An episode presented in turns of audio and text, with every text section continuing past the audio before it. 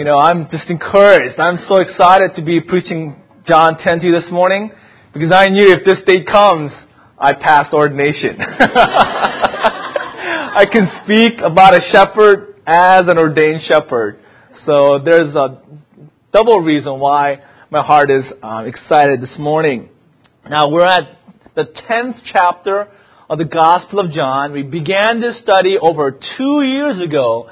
And when I when I chose the Gospel of John, I mean, there are many passages that I looked forward to studying. Um, John chapter 3, God's love for the world. Our Lord's dialogue with Nicodemus, that was a passage that I yearned to study. A passage that we will be studying, John 15, I'm the vine, you are the branches, is a passage that I look forward to. Even John 17, the high priestly prayer of Christ. And John 21, our Lord's restoration of Peter. I mean, these are just great stories in the life of Christ that, that have been a blessing and will be a blessing to us. And this passage in John 10 was on that list. Our Lord's identifying Himself, revelation to, the, to His people, that He is the great shepherd, that He is the true and good shepherd of Israel. It is a beloved passage of all students of the Bible. Arthur Pink rightly says that this is truly one of the greatest passages in the Gospel of John, if not the whole New Testament. J.C. Ryle says that this is a passage loved by Christians throughout church history. The title, Good Shepherd, it says so much about our Lord, does it not? Tells us His heart, His love for us, His care for us. It perfectly portrays His role as our protector, our, our provider, and our leader. And, and to me, it has a special significance because that is a title that I most identify with. I don't identify with the title of reverend. That has no significance for me, or a bishop. But a title of a pastor, under shepherd, below Christ, a lowly blue collar agrarian worker, um, is something that I, I identify with the most. It reminds me of my role in the church that I'm here to serve. I'm here to protect the flock. I'm here to lead the flock and feed God's flock as well. And maybe as Elder Bob shared as well, if that story is true, to break some legs for those stubborn, rebellious ones. And I can carry you guys on my shoulders and we get really close and lead you back to the Lord. reminds me of that, that title. Now, for all of us, if you're a believer for any length of time, this, this title of shepherd and sheep, this, this analogy is, is somewhat familiar to all of us because it is replete in the scriptures. In the Old and New Testament, we see this come, come out again and again. We read this morning from Psalm 23 and how God is portrayed as a shepherd in the Old Testament. Psalm 23 1, The Lord is my shepherd. I shall not be in want. Psalm 80 verse 1, Hear us, O shepherd of Israel, praying to God. At the same time, the Bible portrays Israel, God's people, as the sheep. A song that we like to sing often, Psalm 95 7. He is our God. We are the people of His pasture, the flock under His care. The psalmist talks about how he strayed like lost sheep. Psalm 119, 176. The prophet Isaiah in chapter 53 verse 6 says that we all like sheep have gone astray. But the Lord has laid on him the iniquity of us all and he has brought us back. Just beautiful pictures in the Old and New Testament about God as a shepherd, God's leaders as a shepherd, under shepherds as well, and, and God's people as being sheep.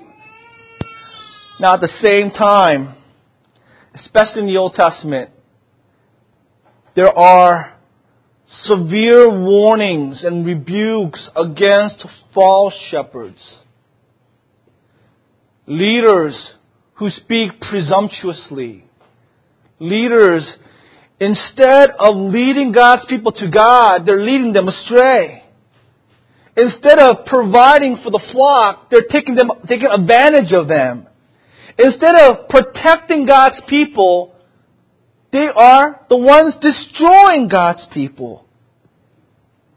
The Old Testament prophets like Jeremiah and Ezekiel prophesied of God's fierce anger at these false shepherds. When Jeremiah talks about how God will himself rub feces, rub rubbish, waste on the face of these false shepherds because of his anger. Turn with me to Jeremiah 23 and we'll read some verses and just you can see here God's utter contempt, God's indignation against these false shepherds of God's people. Jeremiah 23 verse 1, it began, begins by saying, Woe to the shepherds who are destroying and scattering the sheep of my pasture. That woe is a term of condemnation, a, a word of damnation, condemning them. This is what the Lord says to the shepherds who tend my people because you have scattered my flock and driven them away and have and have not bestowed care on them, I will bestow punishment on you for the evil you have done, declares the Lord. Their sinfulness is, is clear, it is blatant. In verse 11, God talks about how, how proud they are, how arrogant they are, because they're not sitting in some corner of Israel. They're sitting blatantly in Jerusalem they're sinning in the temple of God. Verse 11. Both prophet and priest are godless, even in my temple. Before God's holy presence, God says, I find their wickedness. Verse 13, among the prophets of Samaria, I saw this repulsive thing. They prophesied by Baal and led my people Israel astray. And among the prophets of Jerusalem, I have seen something horrible. Now these are the leaders. These are the, the priests, the prophets, the religious leaders of Israel. They commit adultery. They live a lie. They strengthen the hands of evildoers so that no one turns from his wickedness. They are all like Sodom to me. The people of Jerusalem are like Gomorrah. Therefore, this is what the Lord Almighty says. I will make them eat bitter food and drink poisoned water, because from the prophets of Jerusalem, ungodliness has spread throughout the land.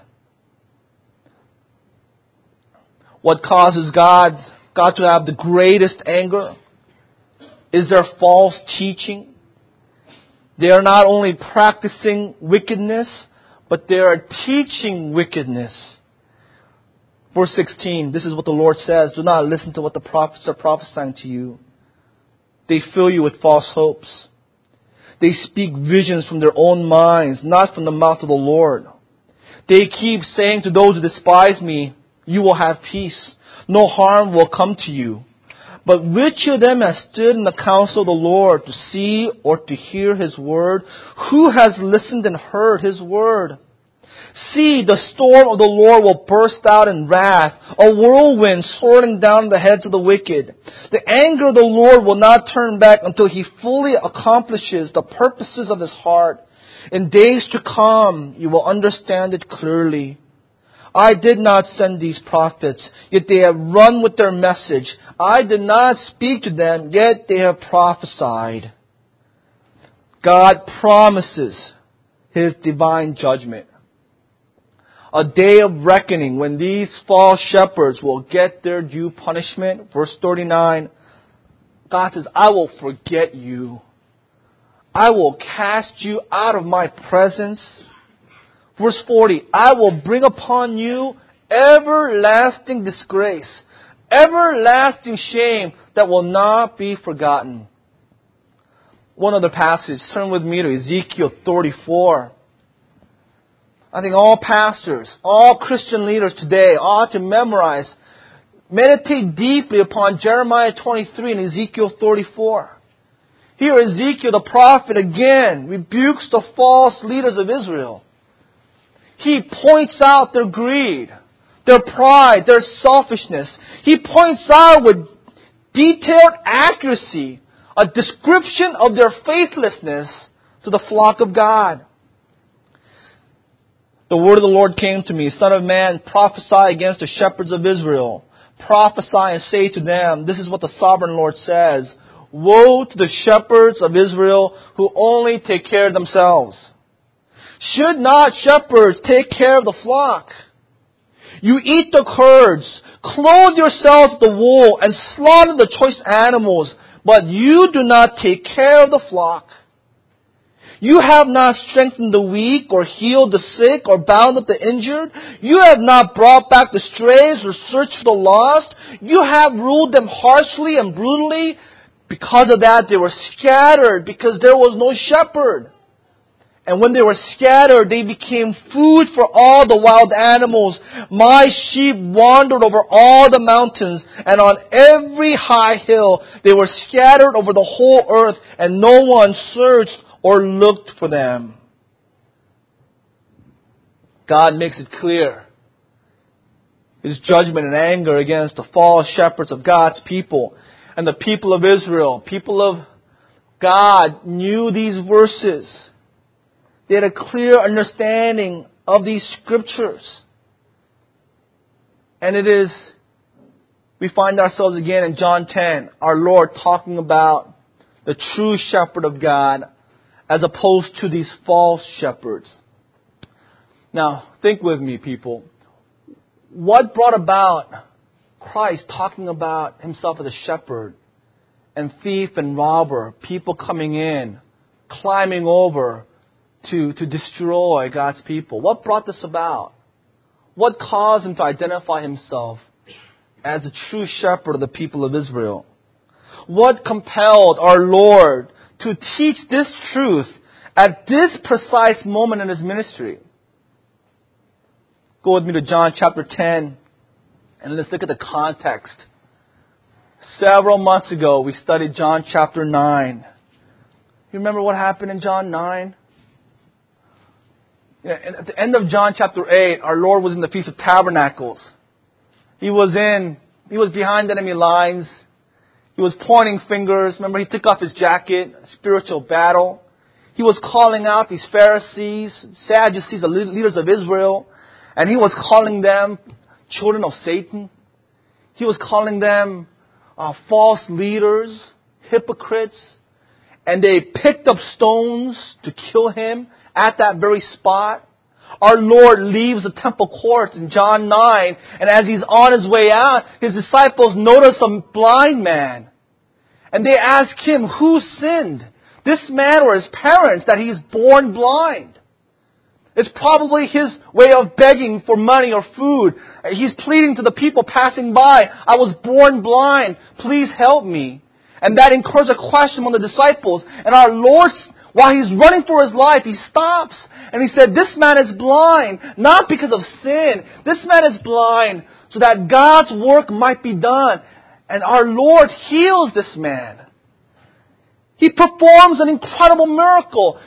Something that has never been recorded in all of the Bible. It's, it was never even heard of. When his neighbors find, found, find out, they say, We've never heard of such a thing. Healing of a man who was born blind. This man didn't recover his sight. He never had it. For the first time in his life, he, he can see. Now, the Pharisees come upon uh, on the scene. And it is clear to them what had happened. Now, if they were true leaders of Israel, they would have done two things.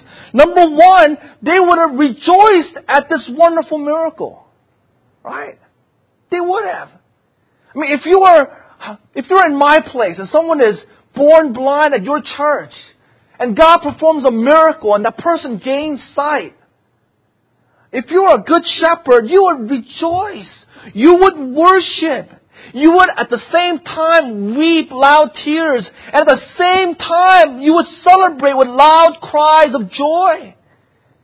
You would be embracing him. You'd be embracing his family. Everyone you can find, you'd be embracing that person because of this awesome miracle.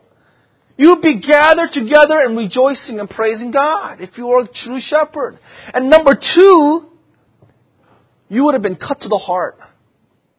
You would be, you would have been humbled by our Lord's compassion. You would be humiliated by our Lord's power, authority, that you would bow down before Christ. You would prostrate yourself at the feet of Christ. You would worship Him, beg for forgiveness, confess your sins, and plead for mercy. Right, isn't that what a true shepherd would do? At this great miracle? Now, how did the Pharisees respond to this? They didn't do either. Instead of loving and worshiping Christ, they hated Him even more. Instead of resolving to follow Jesus, they grew in their resolve to murder Christ. Now why? Why would they do this? Because John chapter 9 verse 14 the day on which Jesus had made the mud and opened the man's eyes was a Sabbath. Right? Our Lord, by, by making mud, He worked on the Sabbath. And by healing this man on Sabbath, He worked and He broke the tradition of the Pharisees. Right? And because of this, they were indignant. They concluded, verse 16, this man is not from God. He does not keep the Sabbath. They bring this man Go down to verse 20, 28. They bring this man for a second time to interview him at 24, 25. And they say, did this man heal you? Don't you know he's a sinner? And the blind, formerly blind man responds, I don't know if he's a sinner or not, but one thing I know, I was blind, but I'm, I can see. And then they hurl insults at him, verse 28, saying, we are disciples of Moses. And again, we realize now they're not disciples of Moses. They're disciples of Pharaoh, seeing the, the miracles of Christ. Their hearts aren't melting like butter. Their hearts are hardening like clay. The, the formerly blind man responds with impeccable logic. Verse 31. We all know God does not listen to sinners. He only listens to the godly man who does his will. Nobody has ever heard about a man born blind being, being healed. If this man were not from God, he could do nothing. That's like logic 101. This man's from God. I can see. What is the response of these religious leaders? To this they replied, you were steeped in sin at birth, verse 34. How dare you lecture us? And they threw him out. They cast him out. And I believe it is not a mere casting out of the temple courts. They cast him out of the synagogue. Right. Earlier they had interviewed this man's parents and they were afraid of giving testimony because the Pharisees had declared that any followers of Christ will be unsynagogued separated from the, the life of Israel, separated from the Israel society. And this man was kicked out of God's community. Well, in verse 35, when Jesus heard what happened, our Lord went searching for this man and he, and he found him. He sought him out physically. And then verses 35 to 38, he seeks him out spiritually. Do you believe in the Son of Man? Who is he, sir? The man asked. Tell me that I may believe in him. Verse 37, you have now seen him. In fact, he is the one speaking to you. Then the man said, Lord, I believe. And he worshipped him. Our Lord found him physically and he called him spiritually and this man became a follower of Christ. Now, consider the scene. Right? They're still in the temple courts. Our Lord is there. The disciples are there. This blind, formerly blind man is there worshiping Christ. The crowds are gathered. I mean, just thousands of people are, are gathered listening and watching this. And then verse 40, the Pharisees, the religious leaders of Israel are also there. It is in this context Christ says, I am the true shepherd. All the others who do not come to the door, they climb in, they are thieves and robbers. Ezekiel rebuked the wicked shepherds of Israel who cared for themselves at the expense of God's flock. They preyed upon the sheep instead of protecting them. They fed and clothed themselves at the expense of the flock, not doing anything for the needs of the flock. Our Lord sees the Pharisees expelling this man, a worshiper of God. And he relays the same exact rebuke that you are false shepherds. You're, you're not here for God's interests. You're not here taking care of the flock. You're here just taking care of yourself. You're abusing your authority. You know, I want to relate to you the pathos of what's going on here, the emotions of what's, what's going on. I always thought that John 10 was spoken by Christ. You know, I am the good shepherd. And a good shepherd lays down his life for the sheep with a smile. Christ is gently teaching. In the context, I don't believe that's how Christ is teaching this passage. I believe his voice is raised. I believe he is righteously angry. He is pointing his fingers at these false leaders. I want to highlight to you just, just the negligence the evil, the wickedness of false religious leaders. Now, I struggled greatly whether to share this news story today or not. I mean, I went back and forth several times whether sharing it with you or not because it is so disturbing. Talked to my wife several times and explained the details and, and asked her if, if she thought it would be appropriate to be shared in the church because it is very graphic and disturbing. Now, I chose to share it with you for this reason alone. Because I want all of us to understand not just the intellectual understanding of this text, intellectual truth of this passage. I want all of us to understand the spiritual, the emotional thrust of this text. What is really going on here in the historical context. This past weekend, September 4th, 2003, Colorado Gazette. The title of the article is Mom gets 64 years for abuse. A judge, a doctor, a prosecutor, and three cops called it the worst child abuse they'd ever seen. Burns, whip marks, and open sores covered the six-year-old boy's malnourished body. A patch of hair was missing from one of the times his mother duct taped his entire head except for a mouth hole for him to breathe through. Bruises lined his neck from the dog collar he was forced to wear. Prosecutors and investigators said the mother, Tanya, and her mother, Faith, heaped abuse on the boy for three months. He was born with lighters, red hot quarters, and nutcrackers that were taped or applied all over his body. They starved him, scalded him with steam, blindfolded him, and forced him to survive for days duct taped to a table. The woman would pick at his wounds when they began to heal, prosecutors said. They forced him to sleep in a dog cage, wear a leash, and wear diapers, according to testimony. Amy Gardner, a police officer at the state hospital, testified, that was the worst thing I've ever seen in my life. Dr. Sharon Kessler, a dermatologist who examined the boy, said the injury so upset her she had to leave the hospital room to compose herself. It was the worst she had ever seen, she said. She said the child was systematically tortured and starved over a long period of time. Fourth Judicial District Judge Thomas Kennedy listened to the horror stories and looked at pictures documenting the abuse.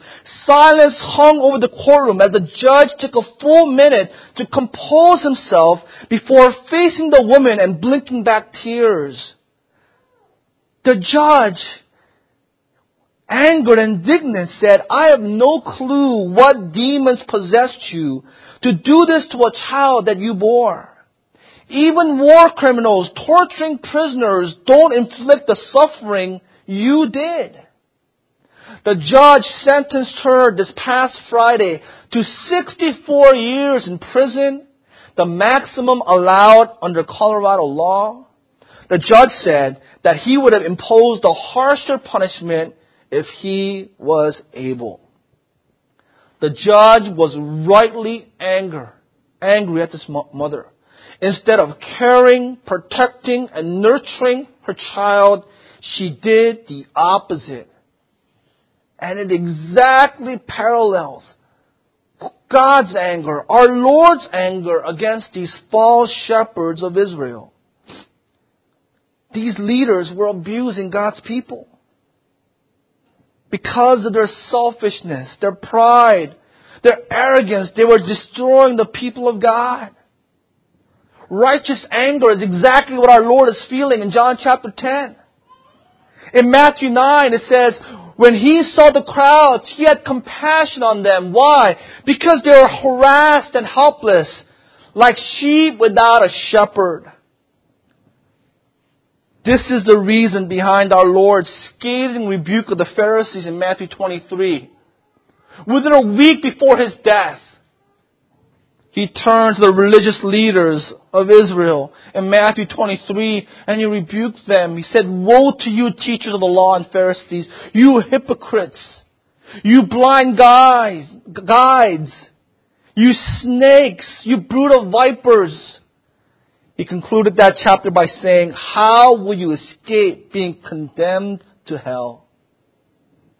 It is in this historical context in which our Lord taught John chapter 10. We need to be mindful that our Lord here is speaking with authority. He is speaking with power. And I believe with righteous anger. The main theme, there are many things to be learned from John 10, but the main theme is that, the, that Jesus Christ is a good shepherd. And that these religious leaders, in fact, all false religion, their leaders are false shepherds. That Christ alone is the true shepherd of God's people. Well, with our time remaining, let's go to the first five verses of John 10. We will see four proofs that Jesus gives that he is the true shepherd of God's people, not the Pharisees. Let's read the text once again. Truly, truly, I say to you, he who does not enter the sheepfold by the door, but climbs in by another way, that man is a thief and a robber. But he who enters by the door is a shepherd of the sheep. To him the gatekeeper opens, the sheep hear his voice, and he calls his own sheep by name and leads them out. When he has brought out all his own, he goes before them, and the sheep follow him, for they know his voice. A stranger they will not follow, but they will flee from him, flee from him, for they do not know the voice of strangers. Here we find four proofs of Jesus as the good shepherd. First of all, he enters through the door. Secondly, he knows and calls each sheep by name. Third, he goes before the sheep. Fourthly, the sheep listen to him and follow him as a true shepherd. We'll go through all of this point by point. Now, when our Lord spoke this, um, you know, parable, extended metaphor, shepherding sheep, was common knowledge to the audience. Now, for all of us here, it's very foreign to us, is it not? I mean, the closest we get to, the, to sheep is maybe San Diego Zoo or we play uh, settlers, you know, we trade sheep. That's the closest we get to sheep. So we need to do some background material here to explain, to rightly understand this passage. Now, first of all, what is a sheepfold? Sheepfold, excuse me. What is a sheepfold? Several shepherds with their flock, for convenience sake, would come together and build a pen, a large gated structure in the open field, and they would build build a gate.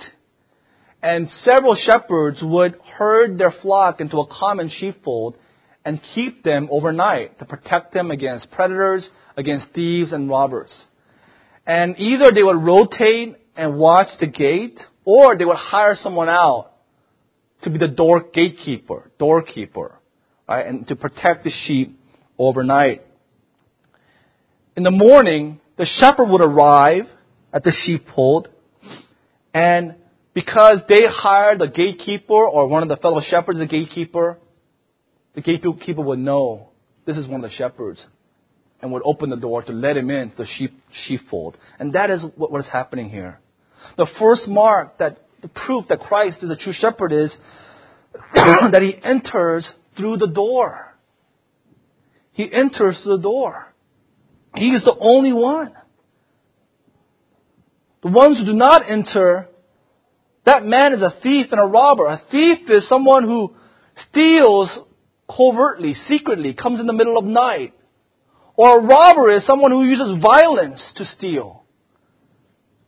Our Lord says, He who enters by the door is a shepherd. First part of verse 3, to him the gatekeeper opens.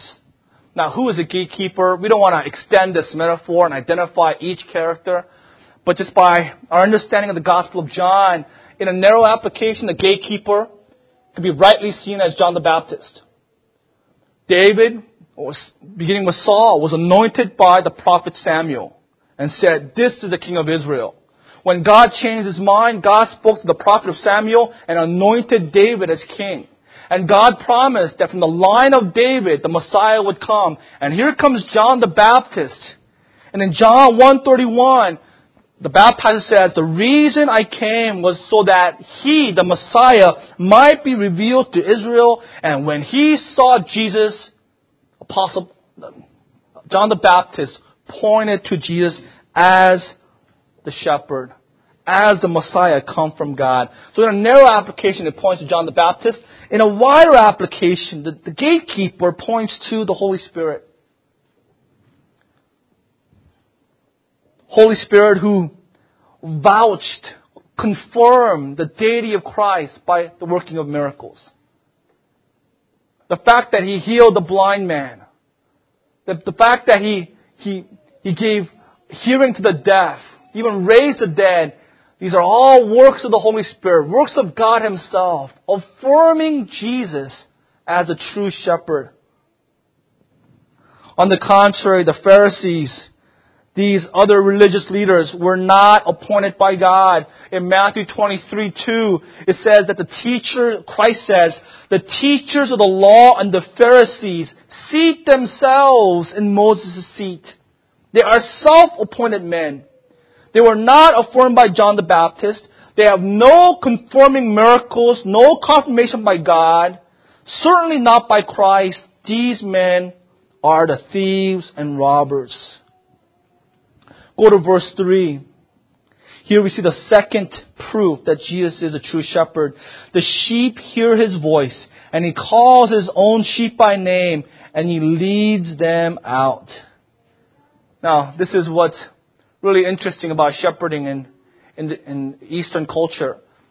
Because several shepherds would have their flock intermingled overnight in one common sheepfold, each shepherd would come and they would know their sheep by name.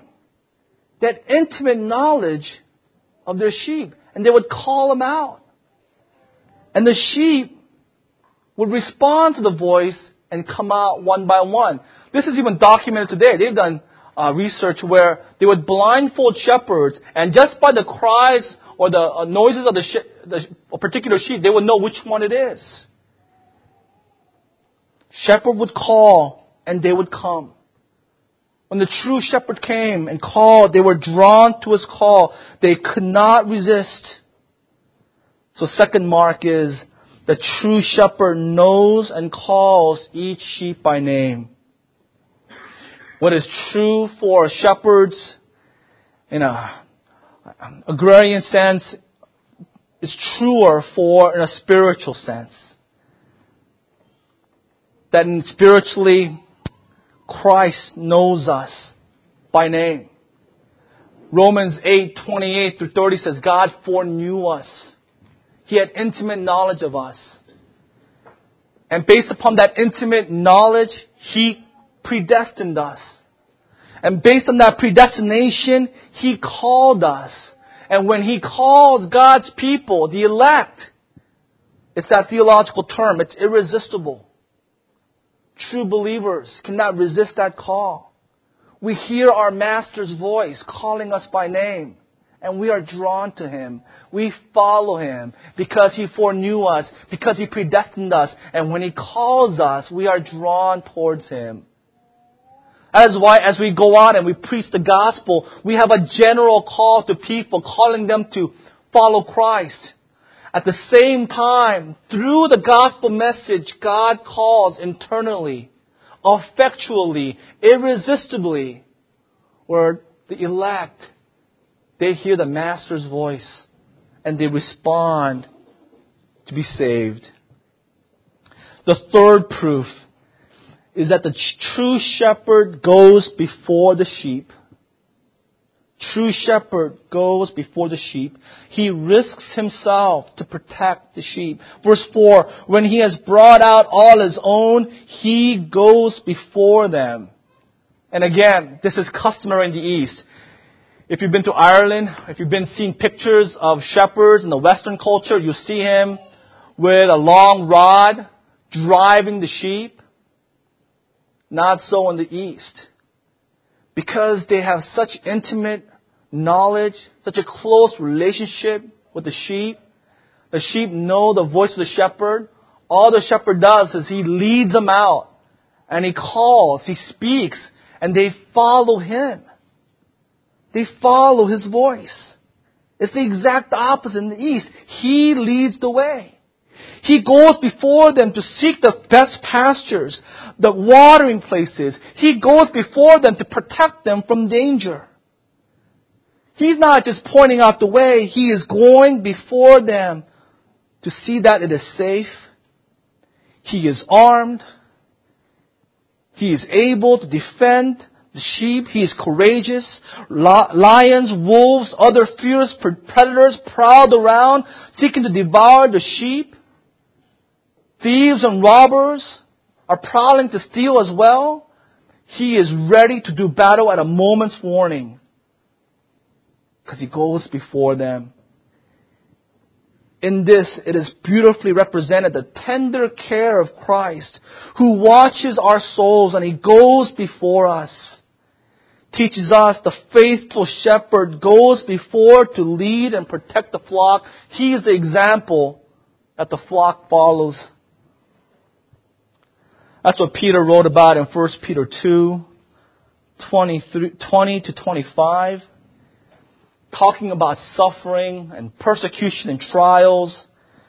He says in verse 21, to this you were called because Christ suffered for you, leaving you an example that you should follow in his steps. He committed no sin. No deceit was found in his mouth. When they hurled their insults at him, he did not retaliate. When he suffered, he made no threats.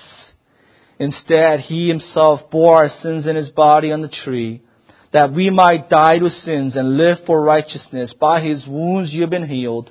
For you were like sheep going astray, but now you have returned to the shepherd and overseer of your souls. Our Lord did not stand behind us and, and send us to fiery trial. He did not send us to persecution and hardship, standing behind us. No, He led the way. He suffered. He went to the cross.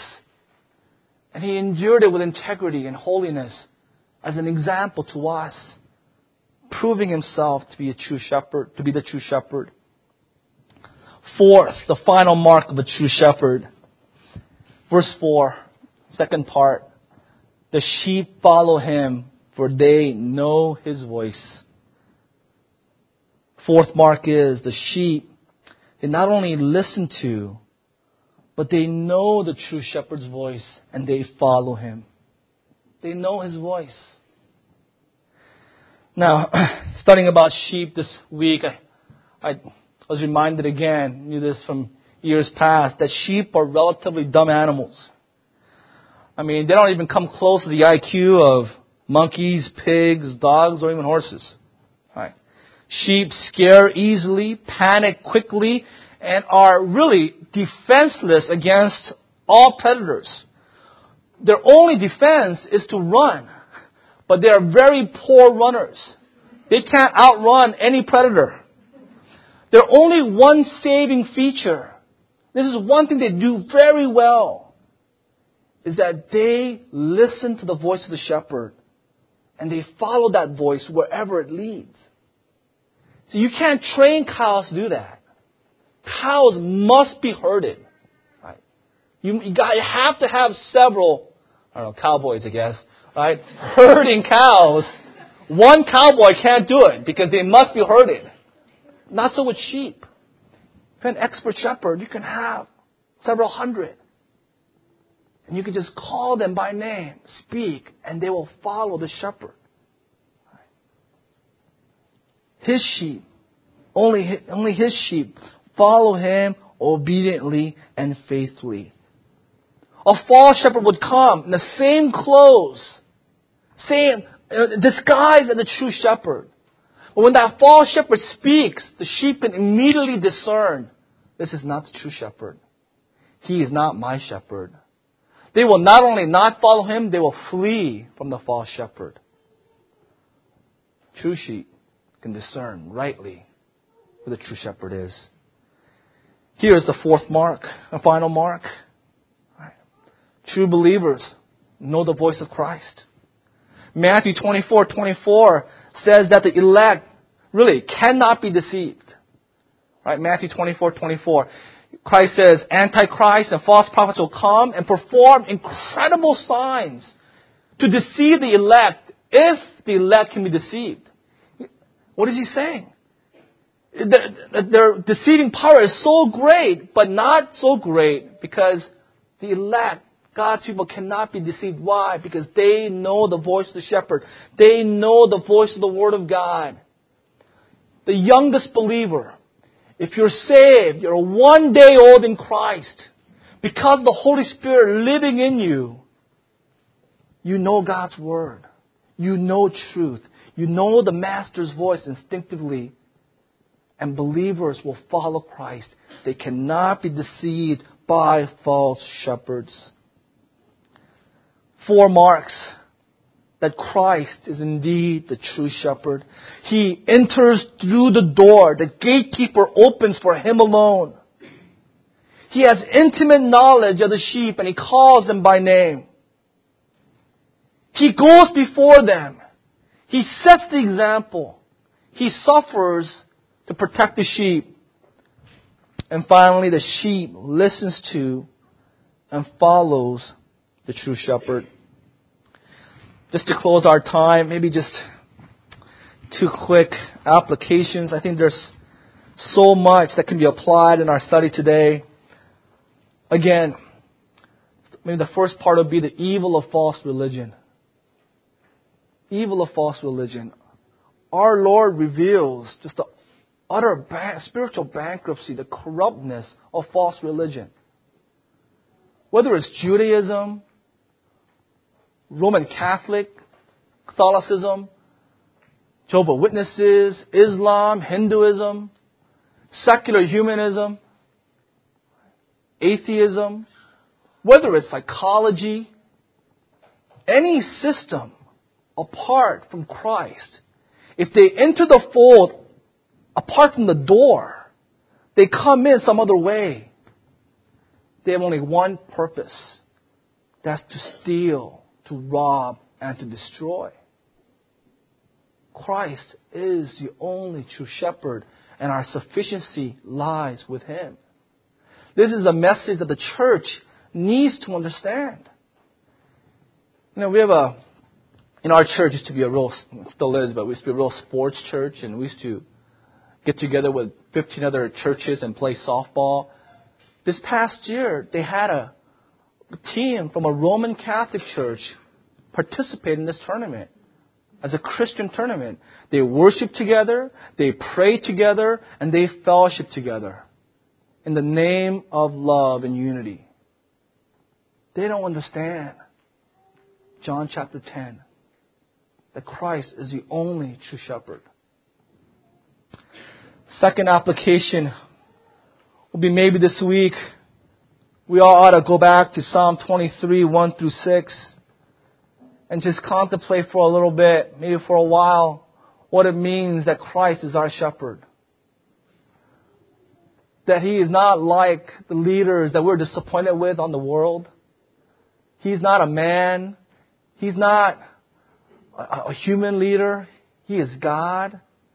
And David says, Because the Lord is my shepherd, I shall not be in want. I have everything I need. If you're struggling with anxiety, if you're discontent over some issue in life, if you're afraid, maybe you should consider the fact that Jesus Christ is my shepherd. He is going before me. He is calling me. He is leading me. Why am I anxious? Why am I afraid? Why am I discontent?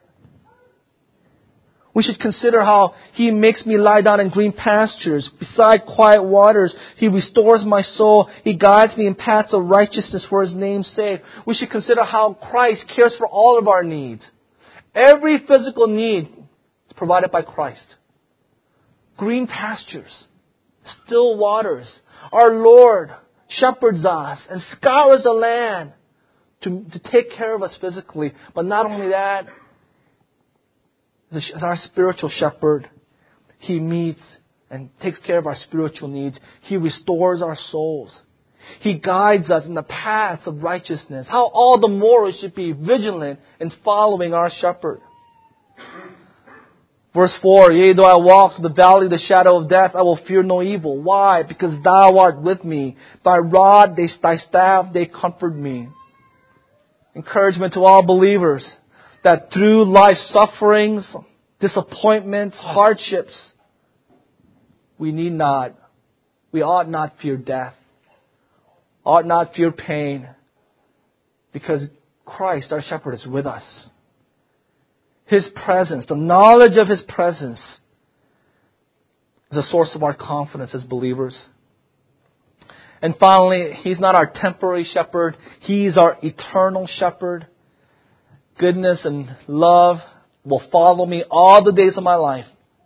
Not only on the earth, but I will dwell in the house of the Lord forever. He will be our shepherd for eternity. Let's pray.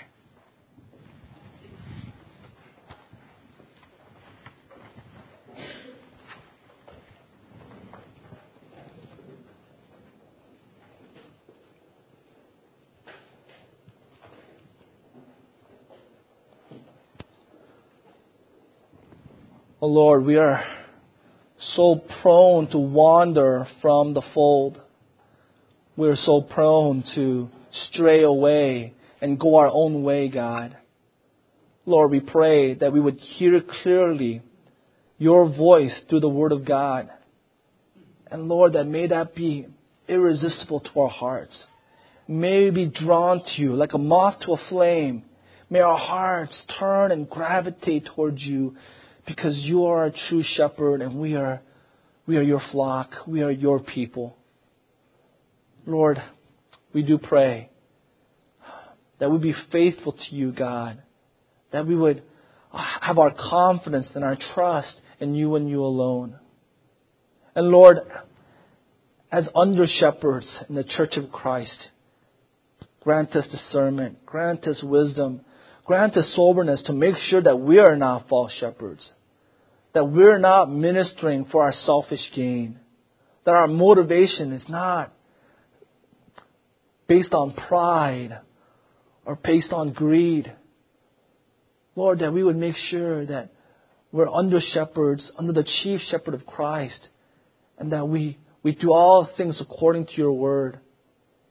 And Lord, that you would help all of us to discern error from truth, and that we might protect one another and protect the flock from false shepherds, so that we might rightly follow you. Lord, what a comforting and a challenging passage for us. We thank you for your scriptures. We thank you for your truth. In the Lord's name we pray. Amen.